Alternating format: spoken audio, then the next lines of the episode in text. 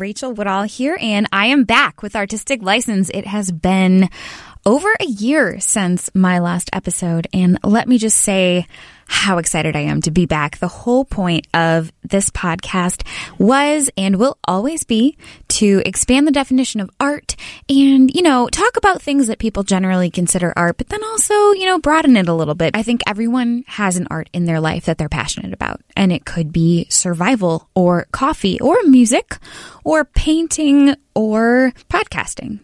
And in this week's case, magic. So sit back and relax and enjoy the art of magic with Joe Diamond. Joe Diamond is the mystery performer everyone's talking about. Some call him a mind reader, others call him psychic, and still more call him a magician. For the purposes of this podcast, we're going to call him a magician, just kind of keep it cohesive. I met Joe a little over a year ago when he blew my mind with a couple of tricks at an event. He guessed the name of the first boy I kissed, he unlocked my cell phone, and he taught me a little gag that made it look like I stuck my fingers straight through my ear. It's honestly kind of gross, but if you have sons or nephews, little kids, look it up on YouTube. It's like a step above I got your nose. Let's take a quick step back so I can mention that I grew up loving magic. I remember being in elementary school checking out books on Houdini and the other greats. There was this one book called The Great Misto that I checked out so many times my name filled the entire checked out card. For youngins listening, it was a whole thing. We didn't always rely on computers, these little cards in the front of library books, making me feel old. I got a magic kit one Christmas that came with a portable stage, and I have fond memories of forcing my family to watch me perform. Sometimes we lose track of all the arts we're involved in as a child. I, for instance, kind of lost track of magic, but after I turned 21, I made a few trips to Vegas, and every single time I saw a magic show. I've seen Penn and Teller. David Copperfield brought me on stage and made a car appear in front of my face. Although I was about 10 years older than my great Misto days, I found the exact same joy in watching these men perform. And that is what I felt when Joe Diamond told everyone on the radio the name of the first boy I kissed without ever having met me or knowing anything about my past. It's like, I know it's not magic, but that almost makes it more impressive. Magic, most definitely, is an art. I sat down with Joe in his studio in Crystal Lake, Illinois to talk all about it. Joe's studio is in the historic Dole Mansion just across from the lake in Crystal Lake. It's a funky room with 13 chairs in a circle around the edges, a giant painting of a tree covering one wall, posters of great magicians, and all of the sort of trinkets you'd expect a man interested in this art to have crystal ball, creepy dolls, books of all shapes and sizes. He does his show out of his studio, where every show he entertains 13 lucky people. I want to know how you got sparked to be a magician. I, I love that you sparked. Everyone's like, "How'd you get started?" Or no, like "This is your full time job." Like, I, love, I love it. Sparked. How did you decide you wanted to do this? I don't feel like I chose magic. I feel magic chose me. How? I went through twelve years of Christian school and. Preachers and pastors and ministers always talked about being called to the ministry. Mm-hmm. And I really feel like I was called. Like it was a variety of you can say coincidences or chain of events or luck or whatever. Okay. Uh, between I started interpreting dreams as a young kid. Uh, we read the story of Joseph in the book of Genesis, mm-hmm. and I started telling having people tell me their dreams, and I would try to interpret them.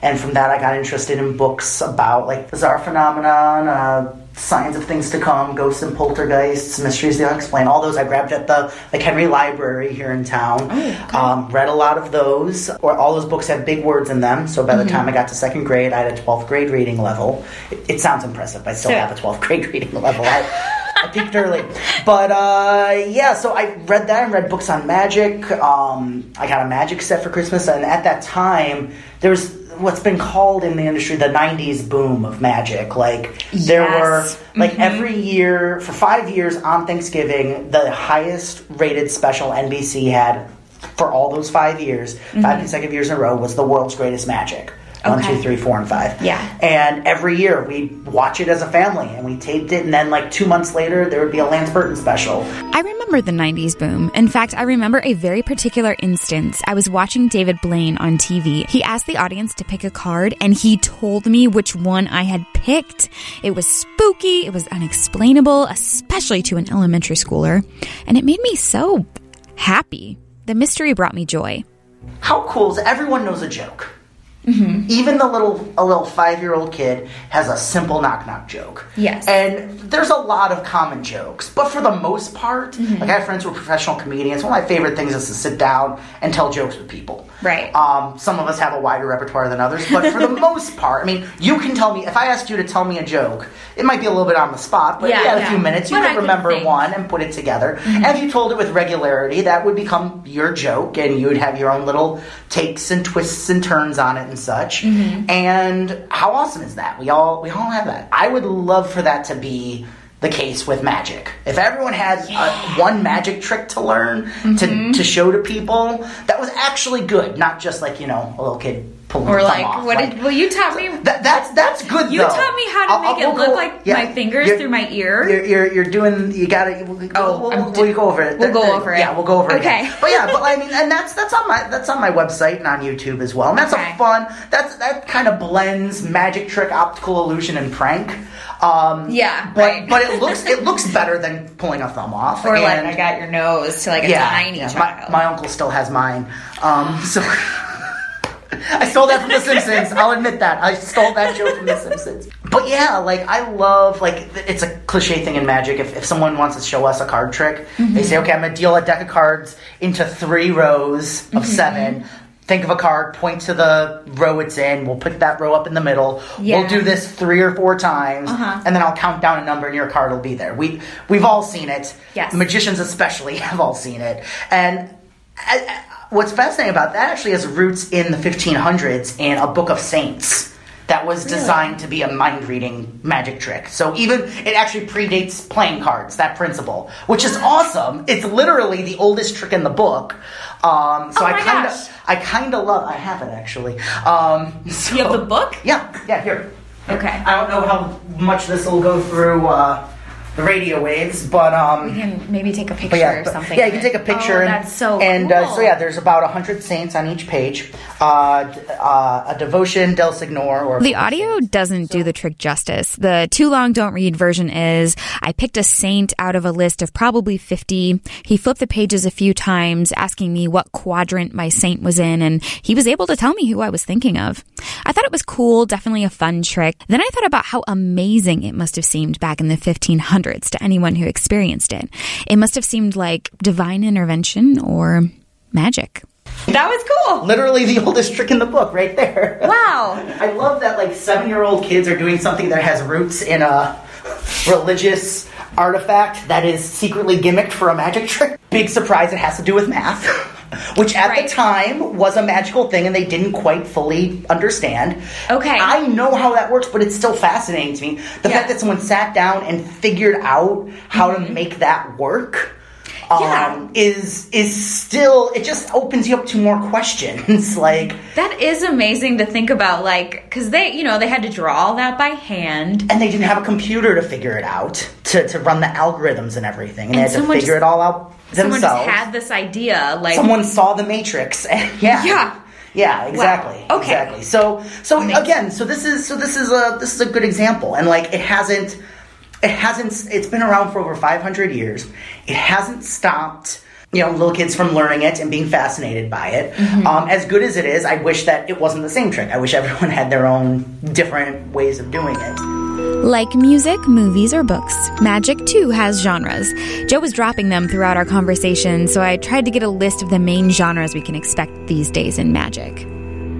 So, an illusionist, as I said before, is someone like who you'd call David Copperfield or a Las Vegas magician. Okay. They have the lights, the music, the boxes, the, The girls, big- the big, the big stage illusions is what Okay. that's called. Then there's mentalism, which is mind reading, telepathy, predicting the future, and there's genres of that. There's the more psychic approach, and then there's the more psychological approach, which would be Colin Cloud and the illusionists, and and then there's bizarre magic, which is more ghost stories, spooky stories, more focused on storytelling, symbolism, uh, occult themes. So I would be in the bizarre mentalism category or genre of magic Okay. for, for that. So a little scary, So but a also little, a little scary, spooky. I always- Spooky. I, That's a I say my shows are spooky. They're not scary. I don't have. Okay. I have precisely one in all my shows. I have precisely one jump scare in my entire work.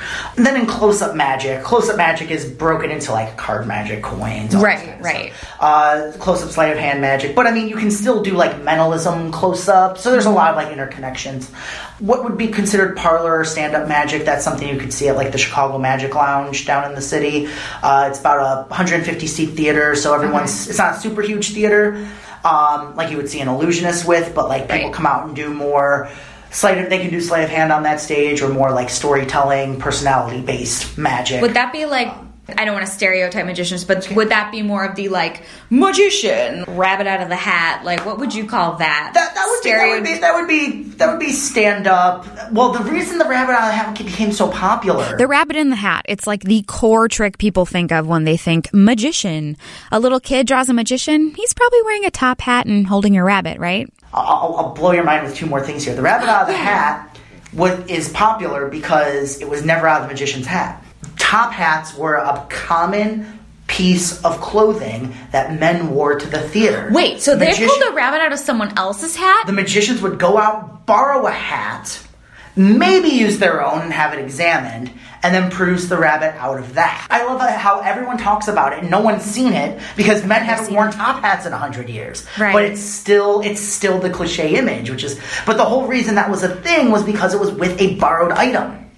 Here's the other thing. Blowing my mind. The next thing everyone talks about after rabbit out of hat, sawing a woman in half. We've all seen that too. The woman gets sawed in half and magically pieced back together. I'll admit I've seen it several times, thought about it for years, and I'm not 100% sure how it's done. Every time I think I know, someone throws another spin onto the classic trick, but I digress. How long do you think it's been around?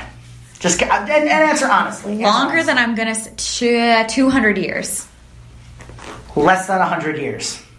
Really?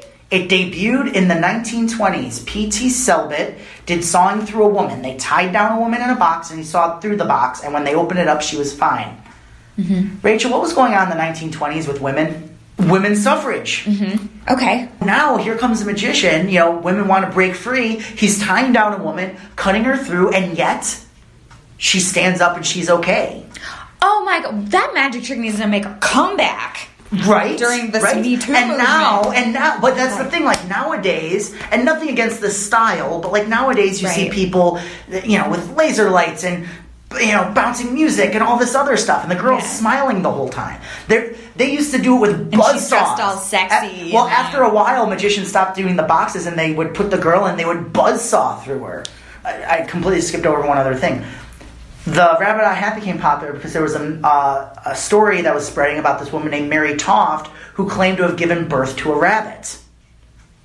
I, w- I wish I could put into So- words what look just came over yeah, I know, right? Right. So I think it was like, but and shortly after, I believe it was John John Northern Hilliard, I think, who uh, who originally did it. But think about it. We have what are the symbols of that? Reaching into the darkness, creating life. You tie someone down and kill them, and they are resurrected. Interesting. So we have life Okay. and the two biggest, most cheesy symbols of magic: rabbit out of a hat, sawing a woman in half, and we have when we're with those symbols alone, we're talking about life, death, and and rebirth, and everything in between. Joe invited me to the premiere of his brand new show, Mystic. In it, he showcases several different legends in the world of magic, but I'll let him tell you about that. Tell me about the new show that you're developing because you are coming up with something new. Yes, well, I've, I, it, it, I'm always coming up with it. It's always, it's always, it's a, it's growth. I mean, like most art, it's evolving. It's always growing. I mean, I've been doing the 13th hour for nearly two years, and I just made another change to it last week. Um, it, it was very subtle. It was very small, but there have been there have been big changes. There have been little changes, but it's always growing. It's it's not, you know, performance art is not in a vacuum. The new show is called Mystic. Okay. And the theme for this show, uh, which I'm really excited about, is uh, I'm going to be recreating skills uh, and abilities and acts of mystics of years past. Okay. So I'm going to talk about Howard Thurston, who's on the on the wall over there. Mm-hmm. He would uh, have people in the balconies name out their uh, their seat numbers, and he would take a playing card and sail it into their lap. Uh, now it'd be pretty easy to do in here because you're like Oh, right. three feet Yeah. away from me. but I'm going to try to do something just as difficult but on a smaller scale. Okay. Uh, I'm going to talk about um, Alexander, uh, Crystal Seer on the poster behind you. He would look into a crystal ball and says, "Sees your life from the cradle to the grave." So I'll be having people think of people, and I'll look into that crystal ball over there and tell them about what they're thinking about. Okay. Uh, I'm going to be recreating the skill of a gentleman by the name of Edgar Cayce, who is known as the Sleeping Prophet. People are going to be encouraged to bring books. Cayce claimed he could put a book under his pillow and wo- woke up in the morning could tell you details about the book, like how many times the word "the" appear or uh, how many typos there were. Uh, Okay. so I'm going to be having people bring their books, uh, books I've never seen before, and uh, I'll be uh, trying to. It'll be really fun. They'll hold it between their hands. I don't want to spoil too much, but I'm going to hold my head up to the books and try to absorb information about the book, even though I've never seen it before. Uh, the um, we're going to talk about uh, Pixie Colman Smith, which, speaking of women and everything else, forget about the Dos Equis guy. Forget about the most interesting man in the world. She is the most interesting human who has ever lived. The final piece uh, will be awakening the magician and the mystic in everyone in the room. The impossible is going to happen in every single person's hands in the end of the show. Uh, and so the so the final mystic isn't going Right. to be me. Isn't going to be someone from the past. It's the people here. The magician can be anyone. It can be all of us. The magician is about taking control over the world around us. And deep down, that's all what we all wish. We all wish we had more control over our lives, which means deep down, we all wish we could be a magician. And so the final uh, piece in Mystic will be a, a ritual to turn everyone uh, into a mystic and create the impossible themselves. Okay. The show was amazing. The intimate setting allowed for everyone to feel up close, personal, and involved in each and every trick. Plus, if you haven't gathered by now, our boy is a great speaker and entertainer. Every person left the Dole Mansion that night with a big smile on their faces and a little bit of a shake of the head as we tried to figure out how, in the end, we had all done magic together.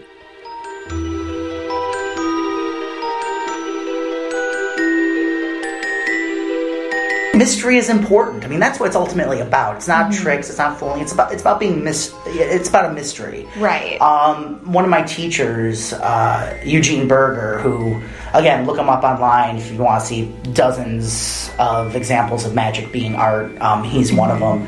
Uh, but he said something really profound that has stuck with me ever since uh, he first told me when I was about 16, 17 when I started studying with him.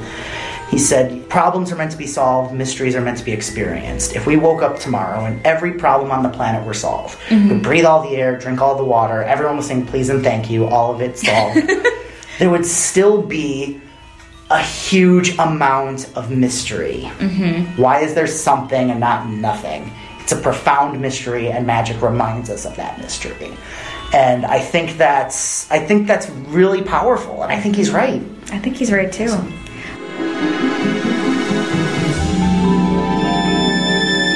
For more information on Joe or to find tickets to his performances, visit joediamondlive.com.